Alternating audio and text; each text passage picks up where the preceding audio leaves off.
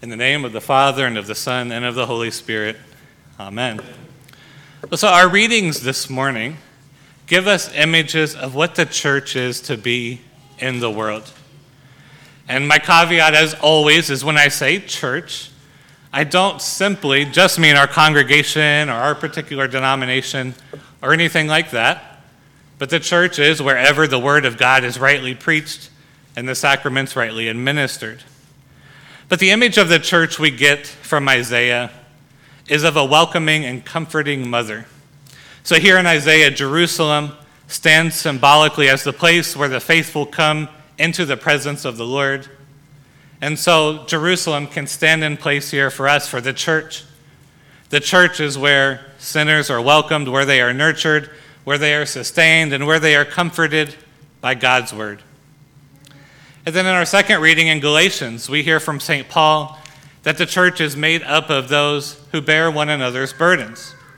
The church is where, in faithful fellowship, believers boast not of themselves and their own works, but they boast of the crucified Lord who has died for them.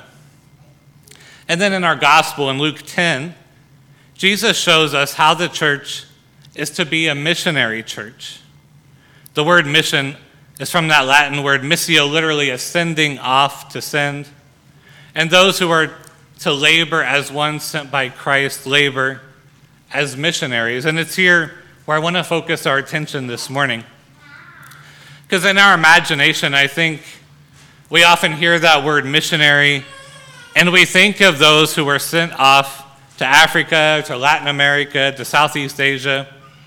And so our churches yes, indeed, they do send missionaries to those places. We send resources there as well. But it's becoming more and more true that those places have a growing, vibrant church, a church that is standing stronger than the churches here in the West, here in America. Even if we look at the Lutheran churches, the churches in Ethiopia, Tanzania, Indonesia, Madagascar, they're all significantly larger than the Lutheran churches in America and Europe. In fact, there are five times as many Lutherans in Ethiopia alone as there are in America.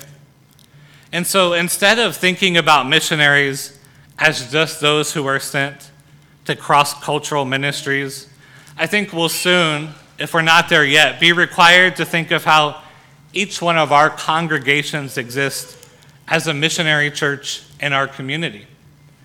And more than that, we will necessarily begin to think about how each of us, as individual believers, live as missionaries to our communities, to our communities that are full of people who have never heard the gospel. And so, for this reason, our gospel this morning is so important for us. So, as he is instructing the 70 he sends out, Jesus is telling us how to be missionaries in his missionary church. He is showing us how to be the ones who are sent out into a people that no longer know the gospel. And so we'll take a look at Jesus' words here and see what they have to say to us about what it means to be a missionary church in 2022 and beyond. So, first, we notice when Jesus sends the disciples out into the towns, he tells them, The harvest is plentiful, but the laborers are few. Therefore, ask the Lord of the harvest to send out laborers into his harvest. That phrase is remarkable to me because whose harvest is this mission field? Well, Jesus says it's God's harvest. We always want to keep this in mind as baptized believers sent out into the world that we're not sent out to do our own work. Being a Christian is not about just us and our preferences and our desires. It's not about our ego not about the success we need to, to feel to fill our church pews. Rather, this is about the Lord's harvest. And here we are, as St. Paul says, to boast of Christ crucified and not of ourselves. We are working for the Lord, for Him. And so Jesus tells His disciples to pray for more laborers.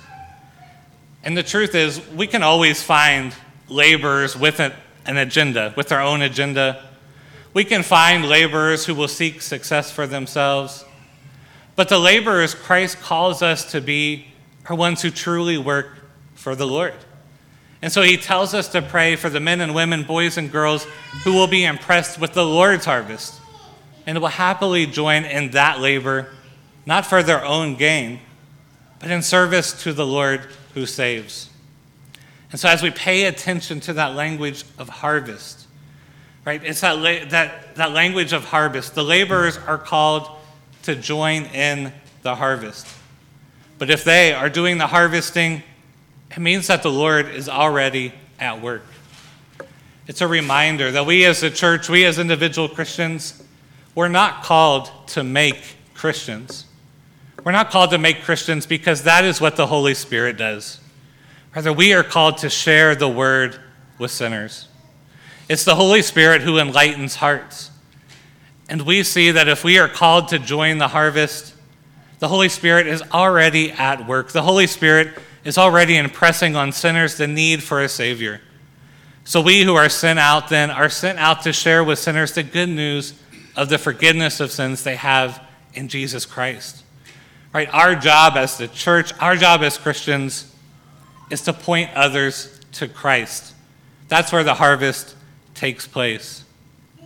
And so we notice as we follow along in our reading that Jesus tells the 70 to carry no purse, carry no bag, no extra sandals, and to greet no one on the road. Well, Christ is telling them that their mission is to be focused, not to get distracted on the road, but he's also telling them to trust. Right? He doesn't want them to carry extra money and extra stuff because he wants them to know that much of the success of this mission work will come in trusting that the Spirit provides. If we as the church say, let's wait to tell others about Christ until we're financially secure, until we've completed a five year strategy plan, until we have the perfect building to worship in, and so on, well, then we never actually get about our mission work. We'll always be preparing for the mission and never joining in the labor of the harvest because the harvest is plentiful now. The laborers are needed now. And so there comes a point when planning and reliance on financial security and all of that becomes a hindrance to the work of the church. And we're reminded to get out and do the ministry and not just talk about the ministry. Jesus then tells the 70 that when they get to a place, they have two things to do. These two things are to cure the sick who are there and to say to them, The kingdom of God has come near to you. In other words, find the people who have a need, minister to them, and tell them that Christ has come to save them. Jesus calls this church to be involved in healing. The church has a place to be concerned with spiritual, emotional, and physical healing of people. And that healing itself is centered around the church's proclamation that the kingdom has come in the person and work of Christ. As a church, Jesus commands us to tell people that the message of the gospel has something to say to those who are suffering, those who are hurting. There's a true message to be shared with one another. Finally, and remarkably, Jesus tells the 70 that he sends out to expect failure in their mission. He outlines for the disciples what to do when their message fails to take hold. And it's not a matter of if they reject you, but he says whenever they reject you. The 70 that had a clear and direct commission from Christ were often rejected. Well, we too will be rejected. It's simply true that when we are faithful to what God has called us to do, the message is not always going to be received. The pews are not always going to be filled. We can witness faithfully, we can tell people our story, we can pray for them to receive healing, we can walk through walk with them through their suffering, and we can invite them to receive the good news of Christ's love. But there are those whose hearts will remain hard to the message. And Christ says to us to keep going, to shake the dust off our feet and keep going. Our faithfulness will not always show the kinds of results that are dramatic, but that's just not our concern. We are called to be faithful to follow the call of the Lord of the harvest. And in all of this, we should see that Christ has called us to be out in the world, joining together with what God is doing in this world. Christianity was never simply a monastic religion in which each, each person comes to a church and has a personal spiritual practice. Instead, Christ has always called his followers to be in the world, sharing the good news that the kingdom of God has come near. I'm reminded that at our Synod Assembly last month, our bishop shared his story. He said that whenever he goes to visit a congregation, inevitably he hears the same exact thing. Someone will come up to him and say, Bishop, you should have seen this church 40 or 50 years ago. There were young families here, the pews were full, there was a great choir, there was always something going on. It just seemed so vibrant. And so, as gently and pastorally as he can, the bishop replies, Yeah, that's really wonderful, but those days are not coming back. And if our bishop is correct, and I suspect that he is, that those days are not coming back, how important is it for us to consider Jesus' words here to the 70? Because our mission is not so different from theirs. We are to go to a people who do not know that Christ is here for them and to prepare them for the coming of Christ. And it's this day that we have the opportunity to say to a world filled with sin, filled with conflict, filled with suffering, peace. We have a message of peace for the world. We have the message that Christ has come, Christ has died, Christ has risen. And that's a message for everyone we encounter on our way. And so we all have the wonderful opportunity to proclaim the kingdom in our own unique mission fields, our own vocations, our own families, our friends, our communities, our neighborhoods, our places of employment. Whatever it is, we have that opportunity. We have the opportunity to share the peace of Christ with those who do not yet know it.